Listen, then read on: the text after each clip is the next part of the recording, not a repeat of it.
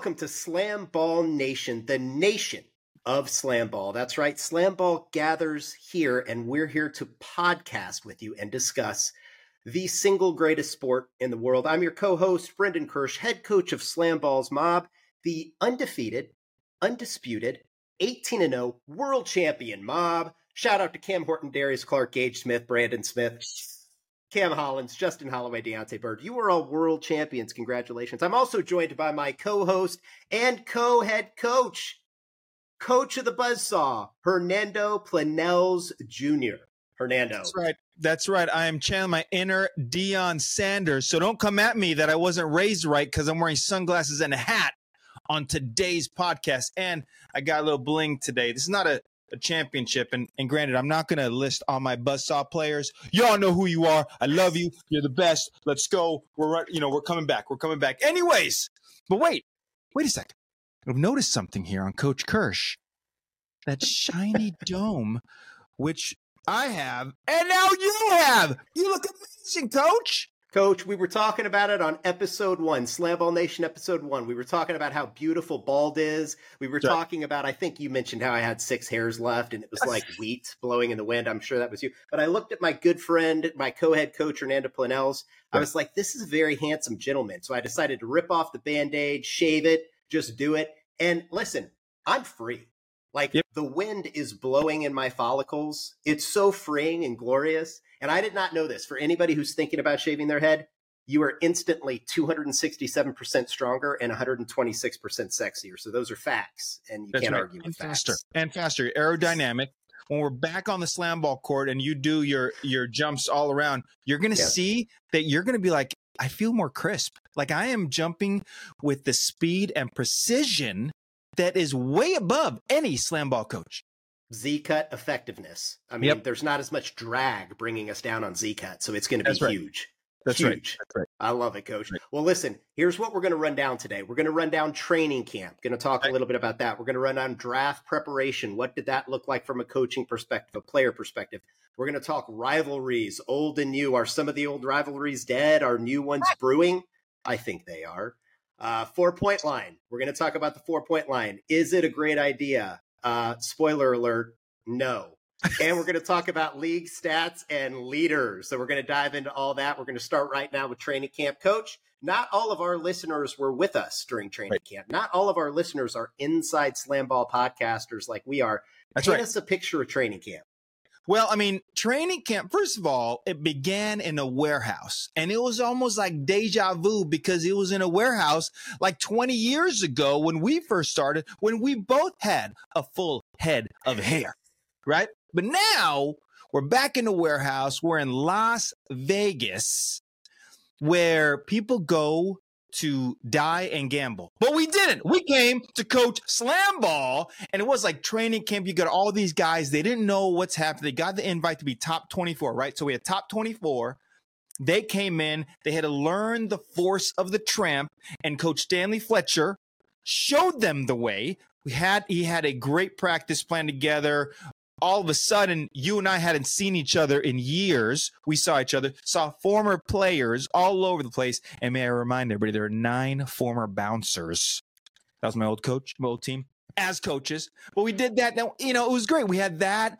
They had to come in twice a day. We were changing stuff as it went on. I mean, it was it was great, but I think the greatest part in the beginning part of training camp for me was seeing all the guys come back and watching this new blood get like hyped up for it, and now they're they're in it. So I I mean training camp was I mean that's the overview, the Coach H slash Deion Sanders overview with it, um, right? And I like to say this because Deion says this. You know, we look like a pit bull in pumps. All right, that's all I'm saying. A pit bull in pumps. We were doing it, and we were trying to get them better. Coach, I love the L B R chain. I agree with you. Uh, The first thing I noticed with training camp, I got to, I got a chance to show up a couple days early, kind of by accident, and uh, they were still putting the court together. And immediately you notice scoring bed's bigger, court is wider, right? Which you knew was going to have a, a pretty big impact on the game with not only how the stoppers get into the scoring bed to play defense and out, right. um, but how people attack that scoring bed offensively. And then the court being wider, I think that's something that we can all agree was like such a good move for slam ball because it allowed the game to, it allowed the attacking angles to be better. It widened the floor, which made the game faster, passing easier, all that kind of stuff, which I thought was pretty cool. Had a chance to hang out a little bit with Stan Fletcher and Mason Gordon right before all the chaos started. And I agree with you, Coach. I think coming right out of the gates, the main takeaway was Stan Fletcher and mm-hmm. Pat Graves. Mm-hmm. Like, two very valuable assets to Slam Ball that we could not have gotten through training camp without. Stan and what he was doing out in China, coaching those Chinese players, uh, it really showed and translated to this version of Slam Ball. He did such a good job of, like, there was progression every single day with the players, and the drills were well thought out and the days were well planned. And then having Pat Graves, I, I know you're going to have thoughts on this too, but it was the first time where you could really spend time on safety with Slam Ball. And right. I know you're with me on this. Mason will kill us, but it's like going back to the olden days of Slam Ball. I think safety comprised of, like, this is how you fall, and you fell once, and this yeah. is how you try to land, and you try to land. Now you have, you know, Pat Graves, who's an aerial specialist out there, teaching the guys all the technique on, like, rolling their shoulders, mm-hmm. making sure, you know, they they never land with their with their legs straight. Uh, all those types of things. And I think he had such a tremendous and positive impact on Slam Ball, Coach, throughout the entire process, but definitely during training camp. Yeah, you know, and, and falling, right? And we're seeing in the N F L, Tua, my all-pro quarterback for the Miami Dolphins. I'm a Miami Dolphin fan, everybody. But he went to jiu-jitsu class this offseason to learn how to fall. So having our guys learn how to fall from a tramp, uh, from up in the air and doing it. And I have to say this about Stan Fletcher, right? We coached many years ago, Slam Ball. And you, we knew these guys as players, right? So we saw them, we saw who they are, how they carried themselves. And I've said this from the beginning. I was so impressed with how Stan took control of everything and said, this is what we're going to do, right? And as a coach back in the day, you're like, man, I, I hope these guys are going to be all right, you know, twenty years. And now fast forward twenty years, the plan, the execution was great. And let's talk about Pat Graves. Flip a day. I think that's his, his Instagram account. Flip a day. It. The dude is like jumping up. He's going all these things. But what I really loved about Pat Graves, if you ever watched him on his interview, he was like Ric Flair at the end of every dunk. He was always like, whoosh! I mean, it was Ric Flair in a younger man, smaller body, dunking on the Slam Ball court.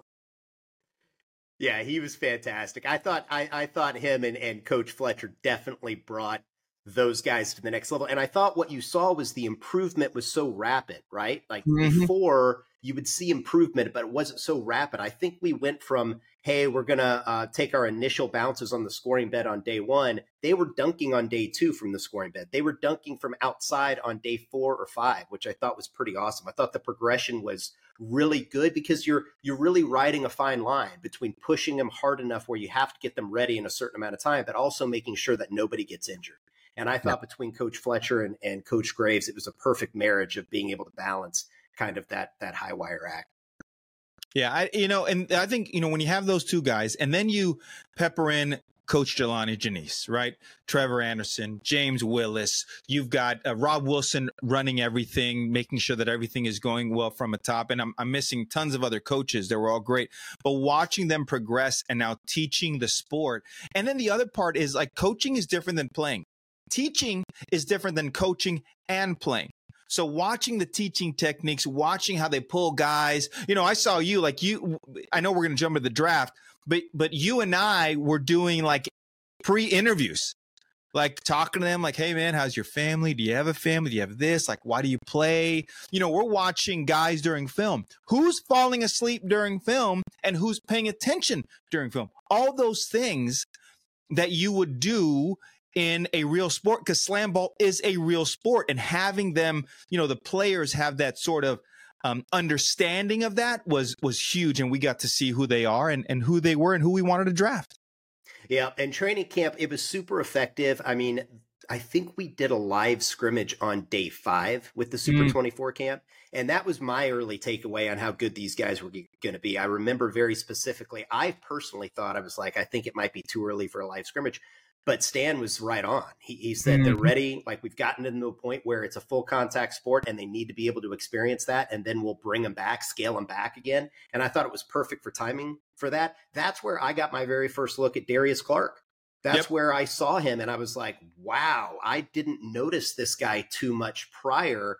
And during that scrimmage, he was fearless and just attacking from everywhere. He attacked from outside three or four times in a row. And I remember Dion Bailey, who was the assistant coach of the Lava, looked at me and he was like, this guy is such a dog. And I think a lot of coaches saw Dak for the first time and said, this guy's going to be really good. Saw a lot of players for the first time who they were really going to be. Bryce Marange, the same thing. Like, he played so great. Tony Crosby. All those guys, Cam Horton, the guys that played great in those scrimmages, Ty, your guy, Ty Scott. Mm-hmm. Um, and and we got our first initial looks at, at kind of the, the building blocks for our teams there. Right. And I think the other part, too, where, uh, you know, I think outside, you know, viewers watching Slam Ball, right? We don't know. I mean, Dak Clark was a track superstar, right? We didn't know at the time how that skill set is going to transfer over, right? Ty. My stopper, Ty Kwan, only, I think, was there for three days, had a, a little nagging injury, and then we didn't know how good of a stopper he was going to be. I mean, there's so many countless guys, and that's why, like, when we, you know, break down the draft, there were some guys who were like, maybe, maybe not. And then then after a few weeks, you're like, oh, shoot, I think there's there's not necessarily, I think, one mold. Like, you know, in the N F L or the N B A, this is exactly what we're looking for. In Slam Ball, I still think it's up in the air. We we may know what we like, but how are we going to teach and coach that? Yeah, absolutely. And and I think, too, one of the most memorable moments I had from training camp, because we did a lot of new things during training camp that we hadn't done before, is when they brought out the crash bags. Mm. I'm sure you remember that. And they brought out the crash bags and blew those up. And I, to be honest, my initial thought was, I'm not sure what this is going to do. And Stan and everybody was explaining, like, this is going to help the guys be more fearless in the air and try tricks and not be afraid to land. And the guy that I saw improve the most with the crash bags, Cam Horton, who I saw, I got to take a real good look at attacking him outside, but Alonzo Scott, mm-hmm. There were so many guys that were able to attack fearlessly, maybe on day four or five when they pulled the crash bags out, that their attacking and their height and their fearlessness got so much better because they weren't, they weren't afraid to land. Yeah. And, and when coaches talk about the crash bags, there's a huge, huge pad. That would be right, uh, right, would basically cover the island and the scoring tramp, the bottom tramp. And now our guys are going. And that's that's the same thing. I saw Raymond Taylor, who was my eighth round pick, who actually broke, or seventh round pick, broke his his his wrist. And I was like, oh, this guy, this I, he was already high on my board. But now, you know, you're showing the fearlessness with it, with him, with Cam, with Zoe, all the guys you're talking about. You're like, all right. But then, right, then the question became, wait a second. Is this becoming like a dunk contest? Is is this pad being here only um, um, forcing them or making them think this is a dunk contest and not a real sport? And I think now we know that these are just different building blocks that is important to have to see what their potential could be. Yep, yep. And then I thought the the one takeaway I would have from camp on the let's improve on this side would be, and I think you'll agree with me on this, it was hard to have the coaches coaching, but also be evaluating yeah. at the same time.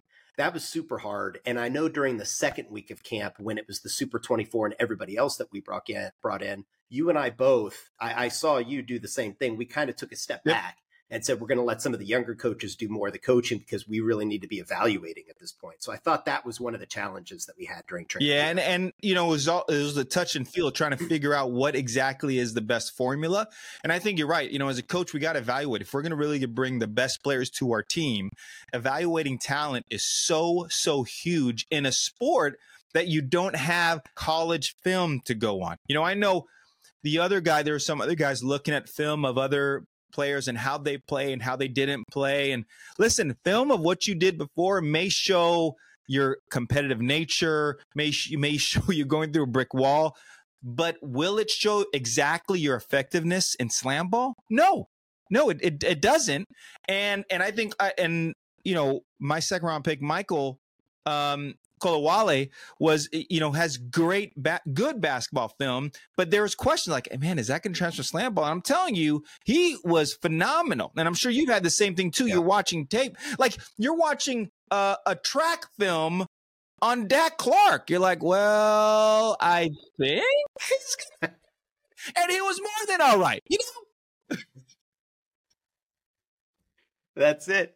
I think, uh, I think too, the one takeaway that I had on training camp on what can we improve upon was just, if, if you remember, we were, we were playing with mm-hmm. rules, right? We, we had some rules that we were messing around with. The court was a different setup. That was the biggest change from old slam ball to new slam ball, is the island is, is half mm-hmm. as wide. The angles on the island, because the pad structure is a little bit different, so those angles on the island and between the pads are like forty-five degree angles now, and the scoring bed is so much bigger.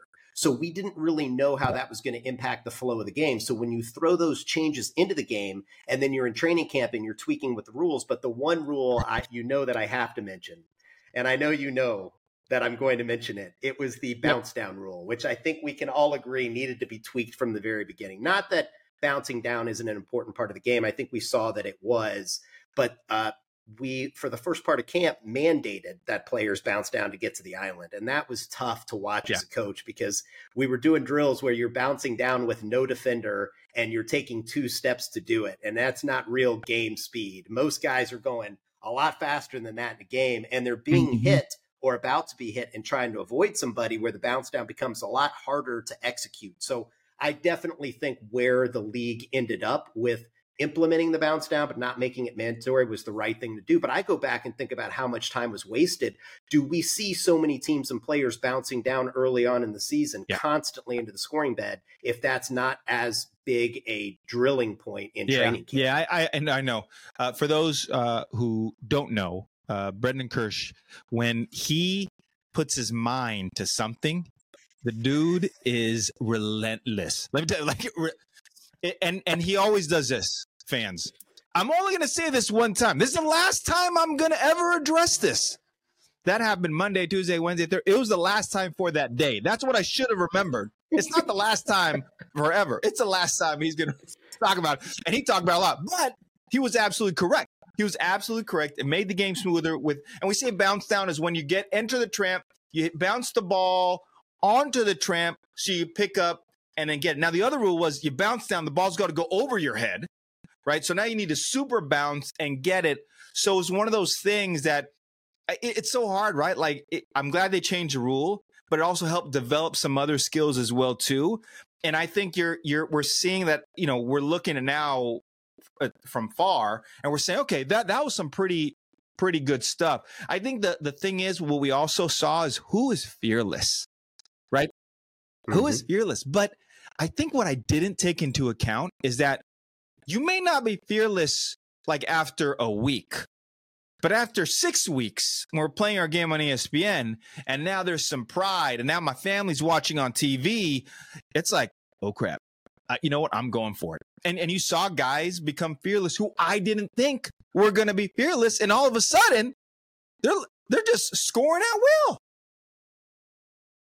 That's it too, because you have, you bring up such a good point, because training camp is mm-hmm. two weeks. And the first week was the Super twenty-four guys who were, I don't want to say handpicked, but they were scouted, and they knew that they would probably, all sides pointed to them to um, transitioning into this game at a very high level, very easily. And then you had everybody else that came in behind them that weren't part of the Super twenty-four, many of which ended up being some of the best players that we had in the league. Ty McGee was yep. one of those players. So I remember we had that first week of training camp with the Super twenty-four, and we were all saying, if we get the number one draft pick, yeah. Bryce Barrage, yeah. like, that's our guy, that's we're drafting. Ty McGee comes in on one day, one day, and we're like, oh, yep. oh, like Josh Carlson, when the Lava got the number one pick, he was he was thinking about taking Ty McGee after evaluating him for forty-eight right. hours. And Ty McGee was still like a, uh, you know, like a baby bird. You know, he, he wasn't quite used to the tramps yet, but you could see like that potential in them. And I think if all these guys get another, if we add one week mm-hmm. of training camp, I think it's going to help so much from an evaluation standpoint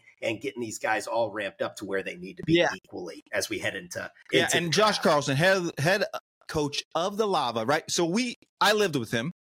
It was myself, Kevin Stapleton, um, Dion Bailey, Myrie Bowden. You were actually supposed to be in the house, but you brought your family. And I love your family. So I get it. I get it. But no, he was like, Josh would go on like a two mile run in the one hundred twenty degree heat. And see, his two mile run, he gets that done in like ten minutes. I do a two mile run. That takes like four hours. So in those ten minutes, he'll come back. He goes, I don't know. I think I may take Ty McGee. And I'm like, what? You're insane. mean? And his assistant Dion Bailey was like, Josh, what? You know, and but but he he saw something. We all saw something. But having the number one pick, that's hard because you're like, I really like Bryce. Bryce is is man, he is sharp. He is getting he is explosive. But this Ty McGee guy, by the way, I want to give a shout out to Ty McGee because he's a proud graduate of Regis University. And there's also another person on this podcast, a proud graduate of Regis University, and that's me. So shout out to Regis and Ty McGee. I love you, but that's besides the point. But yeah, he was on to something, and it was, I mean, Ty McGee was pretty damn good. I'm just saying, he was pretty damn good. Yeah, no, no doubt about that. And we talked a little bit. Okay, so so I guess this is a good transition into draft preparation. Now, you you kind of mentioned it here, Dion Bailey and and and, and Josh Carlson. What I kind of want to throw out there, uh, unscheduled, is like assistant coach, head coach relationships. Yep. Like what stuck out to you there as we had, because assistant coaches were so critical as far as the draft preparation process. I just want to touch on this, but I just want to, I, I want to give a shout out to Noah Ballou, Noah. my assistant coach, will be a head coach, I'm sure, moving forward. Uh, we joked all the time because he and I balanced each other out extremely well. You know, I, I worry about every little detail, making sure the little details are perfect, constantly worried about, like we practiced yep. together, coach. Those practice plans were down to the very yeah. the second, right? And, and, And and I would I would worry about scouting and how we were going to play certain teams, and I mean maybe overthink it here and there, as you would say. And I'd go to Noah and say, "What do you think?" And he'd look at me all calm, cool, and collected, and be like, "Coach, coach, we're going to beat him by forty, coach. Don't worry." About always it. Like that. and, I mean, it was the exact opposite of what, you know, so I kind of needed that at times. So what was your, like, what was your, what, what assistant head coach pairing stuck out to you as, as kind of being either the funniest or the most Well, effective? First of all, Noah Ballou, if you guys ever just look at a picture of Noah Ballou, he looks like, and he actually wears a cowboy hat, but he looks like he should be wearing cowboy hat every time. And I could see him saying that to you, like touching the brim of his hat and saying, coach, we're going to blow everybody by forty. You know, like he has that, like, young Clint Eastwood type demeanor, you know, uh, with it. And uh, and he used to drive a Mitsubishi Diamante. Shout out to that car that I think is is no more. But back to your question, I, I, I tell you, first of all, it's Sandy Fletcher. Sandy Fletcher, the most unassuming two-sport athlete ever, played football and basketball at U S C. And, and for me, he was great because he was, I'm always the one Uh, who looked like I was worried, and he's, I was like, coach, man, what are you so worried about? And he, you know, he'd he'd get on the guys, and he'd spend extra time. He was great, but I mean, you look at Jelani Janisse and Rodney Bond. First of all, those two guys was like a Marvel comic book hero, a duo because of how they looked in polo shirts. All right, I can lift no matter how much weight, and I can't look entirely close to what those two look. Yeah, they're just like walk. I mean, they got great posture, great posture, and just like muscles all over the place, right? So I thought that was a great pairing. Trevor Anderson, Gennaro Hemphill. Gennaro, another former bouncer, yep. but like quiet. Like Gennaro was such a caretaker. The dude brought liquid I V and orange slices to after practice. Like I was like, man, I really want one of these orange slices, but I can't ask them. That's taking away from from them. I thought they were. I thought all the pairings were were great, but I will say, like Dion and Josh, both former players of mine. Again, I'm sorry, I'm patting myself on the back, but I'm saying Dion Bailey's fiery and Josh Carson's like more a little more analytical. So you saw like people meshing and working together. I don't know if there was a bad mix of head and assistant coach. Mm-hmm. Because ultimately, the head coach is the head coach, the assistant coach is assistant coach, and we got to find a way to make it work just like any team. But it was just, again, great to see them become coaches and teach the place. Boy, I'm long-winded. I'm so yeah, sorry, I, man. How, well, you're not, coach. You're bringing up good points. How about the slashers, too? Yep. Think about their coaching staff because Coach Stapleton got sick during preseason, and glad he's still with us, man, because that was scary there for a while, to be honest with you. Like we almost we almost lost one of the good ones, but um, Coach Stapleton you had as a as as an assistant coach, and Coach Fletcher as a head coach, and then Myrie yeah. Bowden, who probably could still play this game at a high level. That to me was one of the uh, strongest coaching staffs. Yeah, no, totally, because the the the mind of Kevin Stapleton, and I think what people don't either know or remember, Kevin Stapleton's first slam ball team was not good. Like they were, they were horrible because mm-hmm. he was already running intricate style offenses back in the yep. day. And then they brought it back with that backside lob and was doing great. Mm-hmm. And then you have Myrie Bowden, absolutely, another roommate of mine, who could just take off at any moment. And then Stan, who is like, you know, demonstrating to his team, throwing the ball up in the air, putting it between his legs, you know, doing all this stuff. Meanwhile, I'm just coaching like, yeah, yeah, just jump, just, just jump, just do, you know, and Stan is like showing him all the stuff, right? That is a dynamic yep. coaching staff. And, and it was great watching his team get to that championship game, although a little, little upset that he beat my team, but that's another conversation, another time. But it was great watching him like build, build, build, and, and really find ways to win. Yeah, ha- having ex-players that played at such a high level is invaluable. Mm-hmm. You know, Noah, I, I've told this story before, but Noah Ballou taught Cam Horton how to quick. And you know, Cam Horton, I mean, Darius too, but Cam Horton was probably the fastest at the quick in the yeah. entire game. And he was taught by Noah Ballou. And it was so valuable for me to have that because I know the mechanics and the fundamentals of how to quick, but I can't mm-hmm. quick.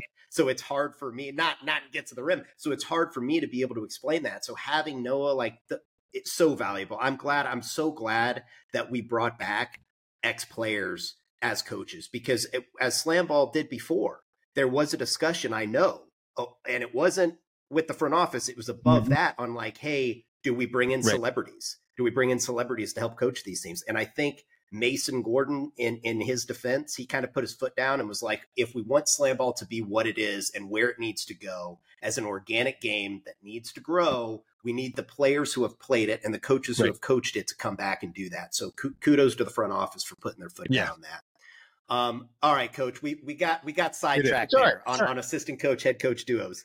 Let's talk about draft yep. preparation, right? I know I know that when the audience picked us up, the teams were already formed, the draft had already happened, and the audience was just figuring out what the teams were. But let's talk about our draft prep as coaches during camp and how we approach the draft. Yeah, well, I mean, I had Sandy. Sandy, uh, my assistant coach, uh, is is tremendous. He is, he. I call him like a slitherer, right? He just slithers through everything. He talks to everybody. He's like, hey, what's up? You know, he's talking. He comes back. All of a sudden, I got intel. I'm like, oh, really? Okay. You know, we're having this list. And the great thing about it, I'm not a huge thing on meetings. Like, we're either going to walk and talk or we're going to text. I just, like, we see the same stuff.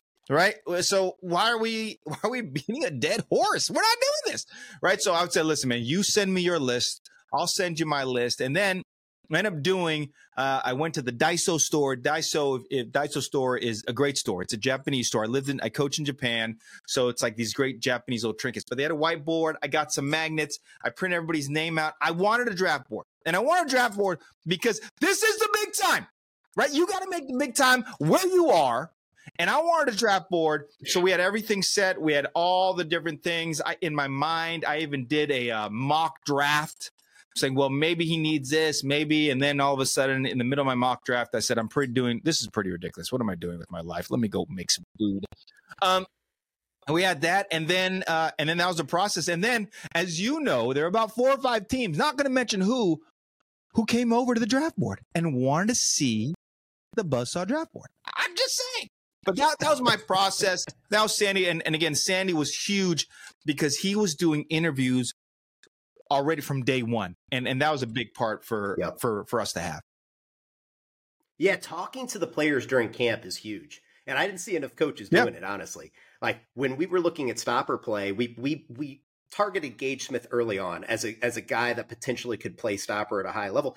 But we identified a number of players that we thought could also do that. But you have to have conversations with those guys because playing stopper, it's not like, hey, we want to put you back there because you can play it. Those dudes have yeah. to really want to play that position. So you'd have to have a conversation with them like, hey, how do you feel about playing stopper? And you could tell right off the bat whether they really wanted to or whether they didn't. Um, so those little conversations, those side conversations were huge. Same thing happened with Cam Horton. We were talking to him about, hey, are you, are you going to be comfortable being a mm-hmm. distributor? Because if we draft you, it might be a situation where we're going to need to pass the ball more than do anything. And you could tell right away, it's not just the words in their answer. It's how they truly answer right. as people and, and the reactions to their answer. And you could tell right away, he not only was down for that, he he embraced like what that role would be. So I think you're spot on. Those side conversations were huge. I think you're right about the assistant coaches playing such a pivotal role. We were so unfortunate, but it ended up being a blessing in disguise, is that uh, Coach Blue yeah. got sick. He got super sick during uh, the tail end of the first week of That's training right. camp. So as we headed into the second week, he had to quarantine right. for five days. So he was going to miss the entire second week of eval. And that's when all the new yeah. players came in. So we kind of broke it down, and and we were, Coach, I got to give you a shout out for this too, because not the audience definitely doesn't know, but Coach Hernando took pictures of all the players and sent that list to all the coaches so that we could identify players by names and we could easily and readily take notes on which players we like and which we didn't. So thank you, Coach H, for that. But Coach Ballou was right. quarantining, and he was evaluating the players that came in. I would send him notes after every day. He would do deep yep. dive research on, uh, on on their social media platforms. He reached out to old coaches, uh, people that uh, on social that he ran across, and asked uh, about, about some of these players, which I thought was so valuable because there were guys, Coach, that we had on our draft board right. that we eliminated just based on some of the research that Coach Ballou had done. So Um, just an interesting take on us only having one coach in, in that. Yeah, in that and, last and you know, the other part though too, and again, the draft, a slam ball draft is not science, right? It's and I and I saw this on Twitter. Everybody's talking about like, oh, you know, how is Gage Smith not the number one pick? It's really simple. It's because you just don't know at the time, right? You just don't yeah. know. Yeah, hindsight's yeah. hindsight's You're just, I mean, let's talk. It? We talk, I know people talk about Gage Smith, but Gage, right? N A I A player, like middle of the country. Yep. Um, you know, had some really nice moments, and and you're just like, yeah, yeah, you know, I I like him, right? And then fast forward in the season, you're like, oh, sh- what? You know, like it's just like you know. So everybody had who they wanted to draft, and. And I think that goes to your point. Coaching and evaluating is is tougher because I think there are some things, obviously, like you said, hindsight is twenty twenty. But when you look back, you're like, you know what? I wonder if that coach had spent more time evaluating instead of coaching or or running a drill. Could they have made a different draft pick? I don't know. But those are like arguments you could talk about all the time. Yeah, and I think to your point there, I hope that one of the things Slam Ball does as we come back for the next season is to bring on coaches whose specific role is to mm, take yeah. them through training camp. So we can do a lot of that evaluation uh, and coaches can get a closer look because you're right. We can call them out by name. Trevor Anderson, Jelani Janisse, Stan Fletcher, even though he didn't know was good, he was going to be a head coach at the time, yeah. spent a lot of their time teaching. And kudos to them for doing that, but it took time away from the evaluation that they were able to do. Thankfully, their assistants were there and everything, but I agree with you on that point, Coach. And Gage, I mean, we've talked about it before. I mean, we knew he was going to be an incredible talent. He he was already a, a solid gunner. If we had never played him at stopper, he was going to be a solid gunner. And we thought he could be a great stopper, but nobody, including us, knew how good a stopper he was really going to become. The best stoppers that we had, Kevin Cassidy, DeAndre Faison, if you look back at those great stoppers that played for us, we would run them through stopper drills all season long, and they would be improving. We got Gage through stopper drills for the first week, and he had already yeah. perfected every single one of them. And he was he was then, I would tell Coach Ballou, I'd say, go over and work on stopper drills with Gage. They'd work on that stuff for maybe two minutes. And then all he wanted to do was watch how the players were taking off so yep. he could try to remember their timing and things like that. So he evolved so quickly. It was one of those weird things in slam ball. I know we call them artificial intelligence, but he he truly was like, he only allowed something to beat yeah. him one or two times, and then he would adjust and never allow that thing to beat him again. And we saw that time and time again. But you can't predict those types of things in the draft. It's the same reason, you know, uh, players who were drafted late in the N B A and the N F L become superstars. Tom Brady, you know, yeah. what was he drafted in the seventh round? And you can't, you can't, twenty, yeah, hindsight. Hindsight is twenty twenty. You can't, you, you, you, there are signs that players are going to be really good, but no coach knows for sure. Yeah, if no, and, and I will say not. One more thing I think so, about Gage Smith that is, is changing um, how I'm looking at players as well too, is how well they are in terms of the gratitude they have in life, right? One thing I learned about Gage is that literally, he is always talking about how great the opportunity is and was, even during training camp, right? It's it's those things. And then he matched that gratitude with the intensity. And as soon as he got more comfortable, and that's a great lesson for any any athlete. Like I hear talk to a lot of athletes, and they're always talking about the grind and how hard it is. Yeah, absolutely. But sometimes if you can flip that mindset a little bit, all of a sudden you're in that moment of gratitude with that intensity of you being a, a seasoned athlete. And now all of a sudden it can crescendo, which it did for Gage Smith, into a phenomenal season and hopefully a phenomenal career moving forward. Mm-hmm. Now, for us, when we went through the, the draft eval process, we got Noah back. He didn't have to quarantine anymore. We were always looking to draft to our system. And I want you to follow up on this because I know, I know, I know the way that you draft too, having coached with you slam ball for, for, for this many seasons, but we wanted to draft to our system. And we really had identified players that we knew we were going to take. We knew that we were taking Cam Horton in round one, no matter what, no matter what the pick was. It could have been one overall. It could have been four. It could have been eight. We get our draft picks. The Mob are in the fourth position. We're hoping that Cam Horton is there because we know our offense, mm-hmm. if you have a good distributor, which is key in our offense, you're, you're going to be able to run that offense. And then we knew we needed some wings and attackers and everything else. We did a mock draft the night before the draft, and we took Cam Horton in round one. And we took, I forget who it was in round two, maybe Ty McGee, something, because Darius mm. Clark was going to be gone. We had assumed Darius Clark was going to be gone. And then we took, uh, who was it, Gage Smith in, in round three. So you look at those three rounds and play out, and it gets back to us. And now Darius Clark is still there. We had talked the night before. We said, what if Darius Clark is there coming back to us in round two? And both of us were like, that's never going to happen. Like, he'll never last to back to us. Like, I hope that happens. So then yep. we pick up Darius Clark in round two, and then we're able to still gra- grab Gage Smith in round three. So I think we we got very lucky in how the draft fell. And some of the other teams, Coach, took stoppers, as you know, early. Now, I know with your, I want to hear you talk about your strategy because you have always been a head coach that has valued having right. one of the best stoppers in the game, no matter what. And I know that's what you saw in in, in Ty Scott. So talk a little bit about how yeah, you, you know, I, I think I really wanted a stopper from the beginning. And I think I did it the very first year, Slam Ball season one, I drafted Rob Wilson. Slam Ball season three, I drafted Rodney Bond.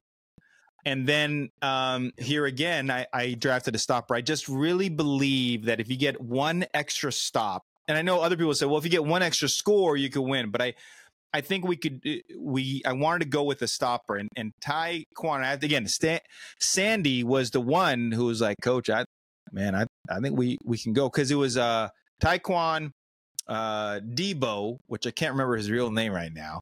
Uh, Christian Gray, and Christian I was Gray. Thinking a little bit Ty McGee, but I wasn't sold. And I was looking at stoppers down the line, and I said, ah, let, let's go with Ty. So I, I got Ty, and then, you know, we, we had a snake draft, right? Which means if I drafted second, I'm not drafting again till sixteen or seventeen, right? So there's all this, right. this gap. In the meantime, you had already drafted two guys. You had already had Cam and Dak. And so now I was really pumped that Michael Kola Wale was still there. He had size yep. and length. Um, and then I went with Jamal Barnes. And and I'm going to tell you why I drafted Jamal Barnes in the third pick. Jamal Barnes finished a dunk. And this is exactly what he said. He said, "I," and I'm sorry, I'm about to cuss right now, but he said, "I could be mother great at this sport." And I was like, I like this dude right here. I like this dude right here. Plus, I coach his dad, but I knew an intensity part of it. So I know we were the worst offense in slam ball, statistically wise, but we were tremendous defensively, and it didn't pan out that way. Now, we had Raymond Taylor late, yeah. so we had, we had guys coming in later on, and then we we picked up a free agent mm-hmm. handler who was, he was uh, amazing. So all those things, but I, we really, again, I really want to say, hey, let's get a stopper. Someone I know who's going to be great in the beginning, and then let's let's build around them. And and I thought we built okay. Coach, you built great. You finished third. You were in the semifinal game, had a great shot to go to the finals, and that was our goal. Yeah. As we were team, right. we were strategic practice partners, right? We talked about it from day one. If you're strategic practice partners, your goal is yeah. let's finish one, two, get the one and two seed, and then let's go to the finals and let the chips just, fall where they may. At that but then I so we were so the close ball. I dropped the ball yeah. in the semifinals and lost. Coach Stanley Fletcher. Well, let's. But let, yeah, and, and kudos to the slashers. They improved so dramatically. But let's talk about Michael Ko- Kola Wale. Is it Kola? Kola Wale? How do you pronounce his last yep. name? Kola Wale. Okay, let's talk about Michael Kola Wale because yep. you drafted him second overall. Uh, Coach Ballou, he was pushing for us to potentially take him in the second mm-hmm. round before it got to you.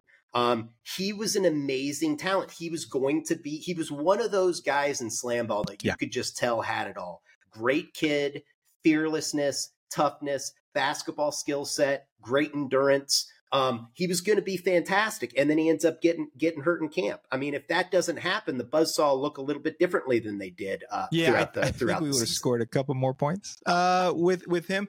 But I think the, the, the biggest part of losing Michael is that I believe he was the heartbeat of our team. And, and granted, when he went down, yeah. other guys picked up the baton and were tremendous. But, but what Michael had was Michael was a coach on the floor. And when I would go in my crazy tangents all the time, he'd be like, I got you, coach. I got you. I got you. You know, he would have players only meetings.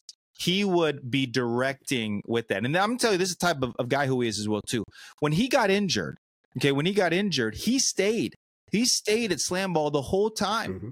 Uh, supporting, being at games, doing all the different things. And I, I really, I really feel that um, we would have, we finished second overall um, in, in, in the league uh, in regular season.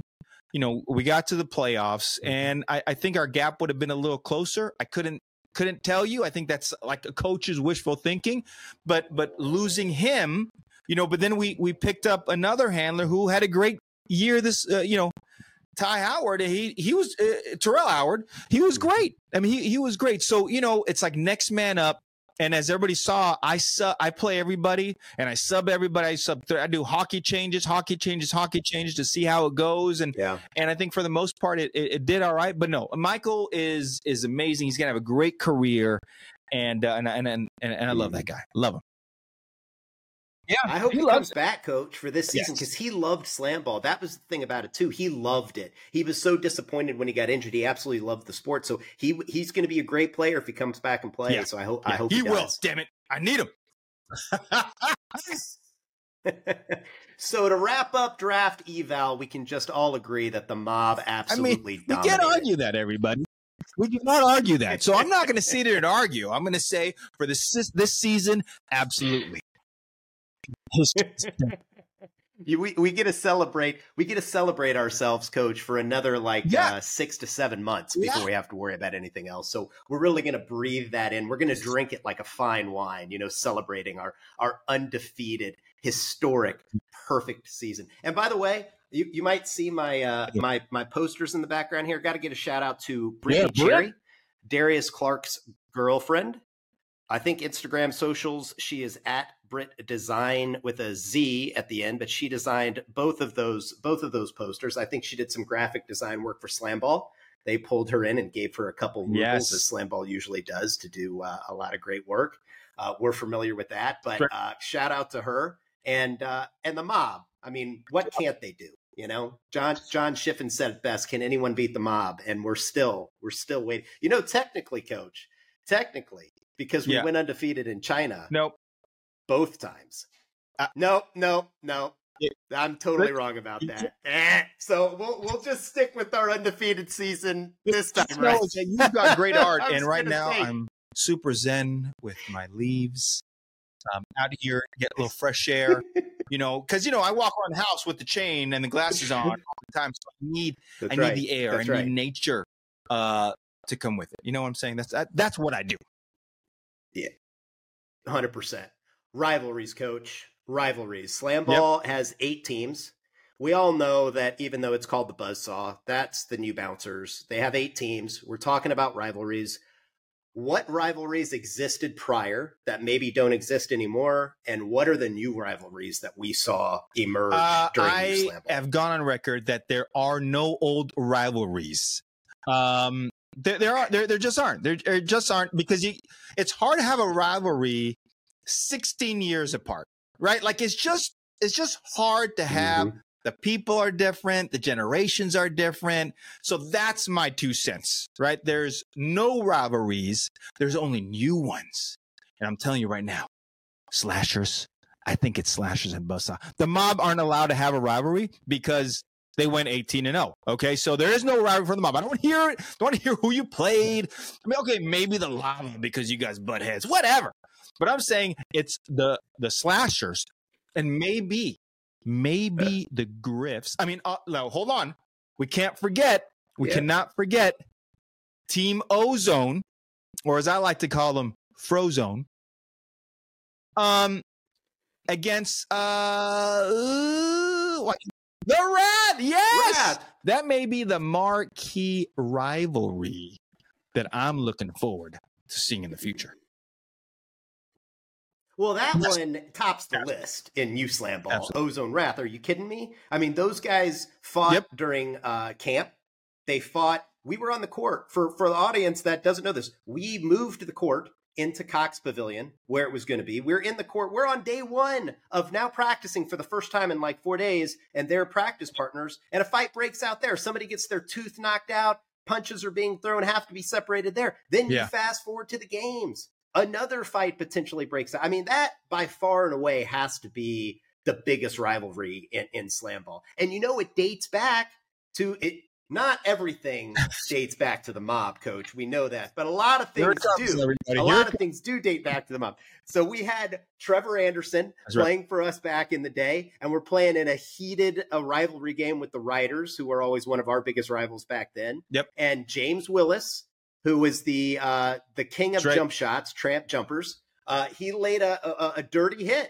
Anybody can go back and look at it. A dirty hit on Sean Inches Jackson directly in his back. Trevor Anderson took exception. Hit uh, hit James Willis. Bench is cleared. Xavier McDaniel's out there. The whole thing. Like, it yeah. never got repaired. That never got repaired. And it spilled over, which is crazy. fifteen, you know, eighteen years later. Yeah. In, and I mean, listen, that's ball. What makes sports great, too. The rivalries, the stories within it. Yeah. You know, that, I agree, that is definitely a rivalry because that happened so many years ago. But it's also such a, you, you could see it on film. Like you, you see it on film over time yeah. and everything else, and it grows, it grows, it grows. But here's the one thing people aren't talking about. When they had the little fight during the game on E S P N, it's hard to have a fight in a tramp, right? Like you're just bouncing up and down. You're trying to like say what, like, you know, cussing at it, like you're cussing at each other, but you're like bouncing up and down. I mean, picture this. Like, it's like you and I, we're bouncing up and down. I'm saying, you piece of, you know, I'm going out, you know, we're jumping up and down. I'm trying to throw a punch, and like the punch is going higher because I'm jumping higher than everyone else. Then I'm low, then I'm falling. And it's like, you know, get to a ground. Let's get to a stable ground and let's make it happen. Yeah. But listen, I was not in that fight, so I'm very happy. I'm a lover, not a fighter, in the words of the immortal Michael Jackson, right? So I don't condone fighting, by the way. I don't condone it. It's wrong, young people. It's wrong. It's a great rivalry, one hundred percent. Yeah, I'm glad I wasn't in that either because I like my paycheck more than That's right. more than I like fighting. Uh, but, but how about Mob Rumble? Is it still a rivalry? Because here, here's here's my experience with that. Coach Carter and I have, have coached those two teams. You were one of the original coaches, Coach Stapleton. Yes. It was a rivalry, no doubt. And, and a big part of that was because our right. players truly didn't like each other. They truly didn't. Like Chris Robbins and LaMonica Garrett did not like Whitney White and Jelani Janisse and uh, and and Deion Mason and James Willis and some of the guys that they had on their teams. Yep. They really didn't like each other. The the Rumble came that's into right. our locker room at one point, and, and a fight almost broke out. Like, yep. that's a true rivalry. I come back this time around, and first of all, Coach Carter and Coach White drafted mm-hmm. a bunch of really good kids. Not that the old Rumble won a, a, a bunch of really good kids. They were, but they were dogs that wanted to go out and fight in a junkyard. And these kids were like, uh, you know, they, they were just different. They were good kids. So I liked them so much. It was hard to even have a rivalry with the Rumble. And then you come out of the gates and we yep. kick their by fifty. Yep.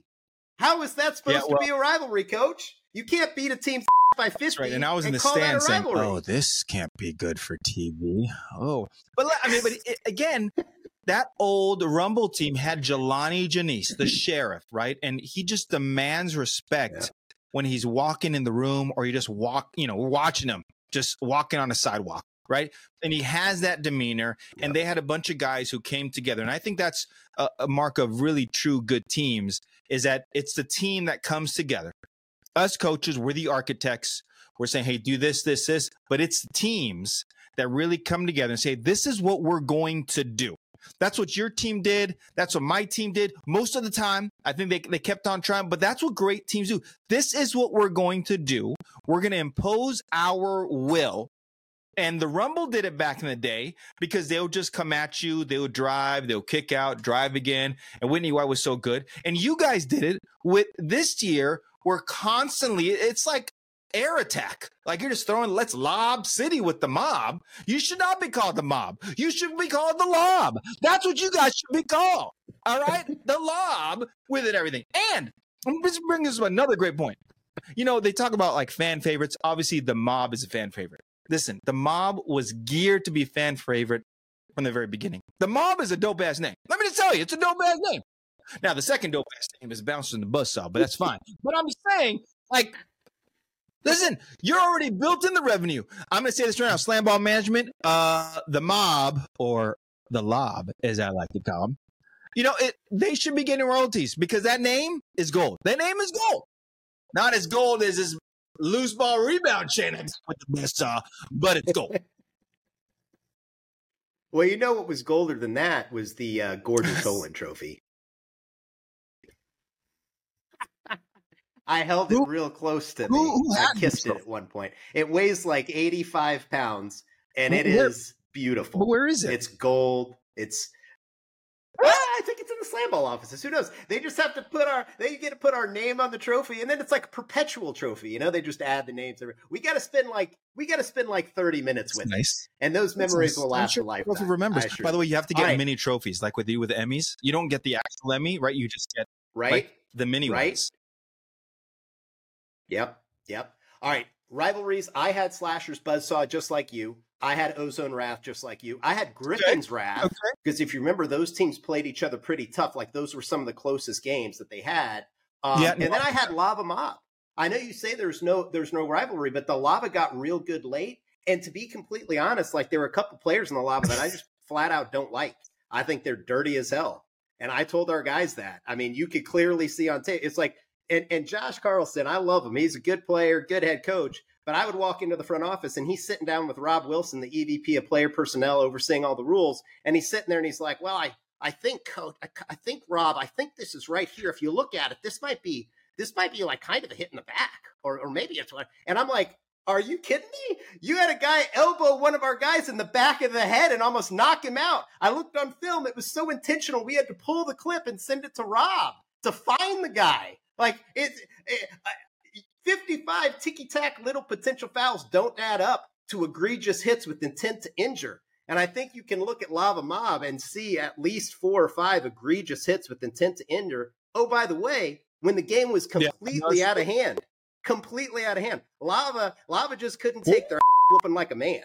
They had to come out there and they had to just try to lay hits and injure and do all those types of things. And then we got to play them in the playoffs, coach, and they had their crack at it and they couldn't get it done there either. So I say if there's any type of rivalry, mark us down for the Lava because that's one team I would love to beat their a few more times coming into the next well, season. Well, let, let me tell you something. You have just erupted a great rivalry right there. Thank you, everybody. My dad jokes are coming all day long.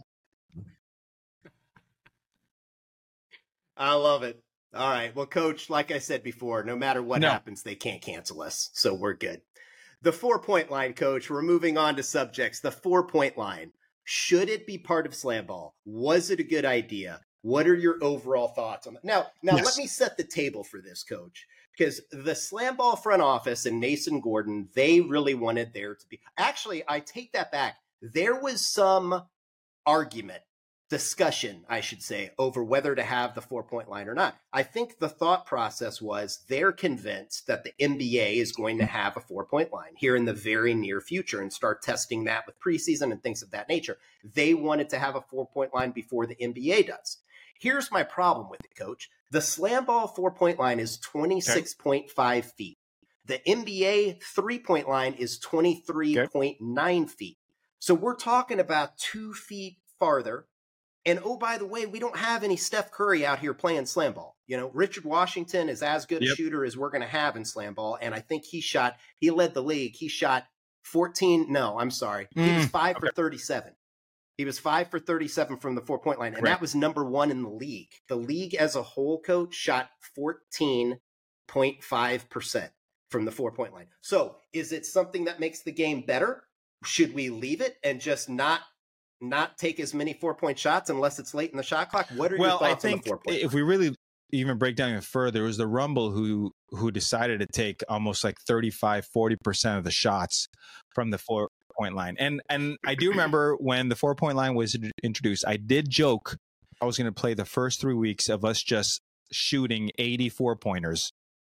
And then during the playoffs, then, then we'll attack, right? There is a strategy involved with it if you have the people to do it, right? And then the other part is, how are you going to implement a, a four point shot w- within it? Right. And, and I, so I personally do love it.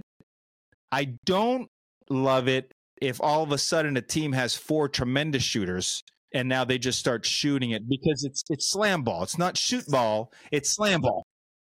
Okay. Like, so we, we got to get to the basket, and you could implement it. And I think over time, the coaches are, are going to, I think the hesitation though of implementing a four point shot within the system is that the quarters are only five minutes long. So you don't have a whole lot of time for some of these guys to kind of get in the flow and then all of a sudden start stroking four point shots. Right. So I think there's some things that, that are, are, that have to be looked at uh, philosophy wise. Are we going to increase it to six to seven minutes a quarter? And then now that could be implemented, I think, but I think there's, those are some things that, that have to be discussed. Yeah, and I think you make a good point. The, the playing devil's advocate to what I said before, too, is the stats don't always tell the story. The Rumble, you're right, they were shooting a lot of fours, but part of their strategy mm-hmm. was to sneak a yep, guy nice. in weak side for tip dunks. And so some of those fours that were missed were actually capitalized on as threes, cut with sending in a guy weak side for those tip dunks. So it's almost like we need a stat that's how many fours were taken and then capitalized as threes. Mm. I think that might be interesting to see. I, I'm fine with it being out there. You know, I, I don't think it doesn't impact us in any way, because right, we're only right. taking fours if it's late in the shot clock or, you know, a situation like that. But, um, you know, to have the Rumble out there throwing up fours the way that they did, it just wasn't you. They'd go down. They, they'd shoot fours. They'd go down significantly early. And then the only way they could dig out of it is continuing to shoot fours. I think about like if right. there was no four point line, how good would the Rumble potentially have been, Coach? Like Kalen Tippin-Till, Richard Washington, all those guys that they had that were high flyers. If there was no four-point line to lean back on and rely on, how good would they have been inside the slam zone? It, it would have been interesting to see, because you're right. Coach Carter and Coach White made uh, four-pointers a big part of their overall strategy and their draft strategy, Coach, because they drafted Yeah, I, I think, again, it's just going to be over time, right? Shooting is rhythm. Right. That's that. That's what it really is. So there's a lot of not a lot of time with five minutes. And yes, there's that exactly was their strategy. They want that that weak side tip dunk.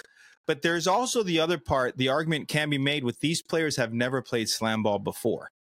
So we are trying to teach them to play a certain way in a short amount of time. And human nature tells us that we will do things that are comfortable, and shooting is comfortable for for people. Shot making is not comfortable, but shooting is. And that's what a lot of teams did. And and so you've got to, again, try and find something. It's whether it's coaches talking and say, hey, you know, this is where where I'd want to do it. I mean, we we would um I had a call when the shot clock was down to zero or two to get that type of four point shot. Of course, I forgot to call it half the time, because we should never be in that situation to begin with. But yeah, no, I think there's there's uh, situation things That's that right. are so important and, and got to be addressed. Right. Well, for the audience who's watching this, let's just talk about why the four-point line. Mm-hmm. Now, it's not just distance, right? It's if you're dribbling and you pull up for a four-pointer, right. you can be completely obliterated. So you really have to catch and shoot if you want to get it up clean. Otherwise, you can be blown up, which your mindset is everything. The mm-hmm. floor is spring-loaded. So when your legs are dead, which in slam ball, it's a very tiring game if the audience hasn't noticed. And when your legs are dead and you have a spring-loaded floor, you have to give it so much extra coming off to get it out and release it. You have to give it so much extra because the floor is absorbing your legs and your legs are already dead. Now, the advantage to the four-point shot is probably that the rim is padded. there's a pool noodle around the rim and duct tape. So you would think that it has a little bit more give when it hits the rim. It can go in a little more flat than like an N B A rim does. But I still think it's a low percentage shot. And I understand why it exists. I do. Uh, and who am I to argue with slam ball? But it, it just wasn't, it wasn't very effective. In fact, it was probably more of a detriment in this first season back. Yeah, than no, I, I could totally see opinion. It. And we started doing drills where you have to jump on the side tramp and then pop out, get your feet set to shoot it. Most teams were just running into it. And when you run into it, that's not a realistic yeah. part, because as you mentioned, there are three different types of floors or, or uh, groundings or whatever mm-hmm. on a slam ball court. So your body mentally is getting ready for a spring uh, floor, or coming off the screen, uh, the tramp into the spring floor, right? There's or the padding, right? So so many things can affect uh, shot making. That's it. All right, Coach. Last topic of the day: statistics. So we have some interesting statistics that I pulled. Uh, some of these are actually on the. Uh, the Slam Ball website. I'm trying to see the one. There was one interesting one, and I'll pull it up. I'll pull it up right now, where it basically talked about uh, how Slam Ball, out of all the professional sports, is the highest points per minute, oh. which I thought was well, really, the bus was definitely really not cool. in that mix. Um, especially, well, especially with that that younger yep. audience wanting to see scoring. Um, I, I, I'll pull up the exact stat here in a minute as you kind of go through some of the t- statistics, but I thought that was interesting. Okay, so the first one I have is, how about this? The record for points in a single game, Stan Fletcher held that back in the day. Uh, it was forty-two points. It got broken twice this season. It got broken by Ty McGee, who scored okay. forty-three versus the Rumble. And then um, a couple weeks later, I think two or three weeks later, it was broken by Darius Clark, okay. who scored forty-four against the Griffs. So what are your thoughts on that? That's, well, that's, that's, just scoring that's a lot of points in a slam ball game. In a twenty-minute slam ball game, scoring, shoot, over thirty, over twenty-five, uh, over twenty. In a twenty-minute game that you're not playing the full twenty minutes, that's so impressive. It, it's, it's absolutely so impressive. That means you're efficient. That means you're attacking consistently. And that also, the third thing is that you're just blowing by the stopper every single time to do it. So, yeah, I mean, you, you, points is is the name of the game. It's just like in any sport right now. Um, and yeah, forty-four points is an amazing feat. Ty McGee also had what is oh, he also had over forty points like that. Like, come on now, forty-three. Come on, in, yeah. In a twenty-minute game, Coach, in a twenty-minute running clock game. I mean, it's hard to do anything in twenty minutes running yeah. clock forty, forty-four times. You know, it's it's crazy to be able to think that, especially with as good as the stoppers got late. I'll tell you a story about that Griffs game where Darius Clark had his forty-four. First off, we had no idea. We had no idea how many points he had. And that game, we ended up jumping out to a really big lead, and the offense was running extremely well. It was one of the most effective mm-hmm. games that we ever had running the offense. And I think we entered the fourth quarter, and we had eighty points. We had eighty points. Wow. And I'm looking at the guys. One of their one of their um, objectives for the year was to drop one hundred in a game, which obviously has never been done before in slam ball. And honestly, I didn't think it was even possible. I was like, it's not going to happen. Now, no, mm-hmm. the Griffs didn't have their starting stopper. Matt Wilkerson, right. Connor had already been injured. He was out, and Matt Wilkerson had been injured. So they're playing a gunner at stopper. And we talked about it in the huddle. We were like, should we go ahead and, and try to do this? And we agreed. We were like, we're not going to do it. This is not the right time. If you want to drop one hundred, that's fine. That's cool. But you, the other team has right. to at least have a starting stopper in, a legitimate starting stopper. So we we break that huddle, and I look out, and Mason Gordon is doing, you might have been doing the play-by-play with Mason, but Mason Gordon's doing it, and he looks over at me, and he's yeah. like, you could score one hundred. And I'm like, Mace, we're not doing it. So we ended up slow playing the entire fourth quarter, and actually towards the end, even giving up shots and just letting the shot clock expire. And then after the game, I found out that I thought Darius Clark had missed the right. uh, scoring. Oh, that's right. I was doing the game with Mace. He had yeah, forty-two yep. and not forty-four. Yeah, yeah. And so I was like, oh my gosh, I feel so bad because I at least should have run something for him to be able to win that score, because yep. he, he would have deserved to have done it in a whole nother quarter of play. But uh, but thankfully, they went back and recorded it. And and I think they had not yeah. counted one of his faceoffs or something like that. So he ended up with forty-four. So that was that was pretty awesome. All right, here, here Coach, here's the stat. Points per minute Slam Ball versus major North American sports league. Slam Ball is five point one points per minute. The N B A is four point seven. Obviously, the other sports, because it's lower scoring, N F L zero point seven, N H L zero point one, Major League Baseball zero point zero five for anybody that still actually watches Major yeah, League Baseball. But uh, Slam Ball at five point one, N B A, N B A at that four point seven. That is pretty cool. That means you're cool, scoring right? uh, above there. Although I have to say, this year's buzzsaw definitely was not at five points uh, per minute uh, scoring. I just want to say that we are the uh, the anti-scoring uh, slam ball team. We were the worst slam ball offense, but we were one of the top defenses, top two. But enough patting myself in the back, because I'm the one who orchestrated uh, the worst offense maybe in slam ball history. Coach, you don't give yourself enough credit. Your defense led to your offense. We all know that. Stop trying to sandbag. You're already trying to sandbag it's, for it's next all marketing. Season. Here it goes. It is again. all marketing. Coach, we're going to be at time. We're going to have to talk at some of these about some of these stats uh, next time around. I think we're going to have episode three. Yep. Uh, we're recording that next week if if all things go well. And Coach, tell me this: are we planning? I think we're planning on doing. We're going to start doing individual yes. team in-depth analysis starting mm-hmm. next week, where we pick one team every episode to dive into how that team did that season, coaches, yeah, no, players, no, absolutely. I mean, we got to give, I think, good inside look on on the teams, because I think, you know, and the viewers and all you guys who are listening, what you see in slam ball, you see the collision at the basket, but there's so much more that goes into it, from timing, from how you attacking the tramps, to how the coaches react, how the players react, who takes on the personality, who doesn't, right? All these different things that I think are going to be a, a big part of it. That's right. We appreciate you guys. Who who would have guessed we would have gone overtime, Coach? Two chatty Cathys like us talking about slam ball. Appreciate everybody. Slam Ball Nation. This was season one, episode two. That's going to be a wrap. We are. Yay, we're one we take wonders, Coach. You know why? Edit. Because in the words of edit. Deion Sanders, we work, we don't twerk. All right? We we working, we are not twerking. I'm just saying that right now. That's what we do on Slam Ball Nation.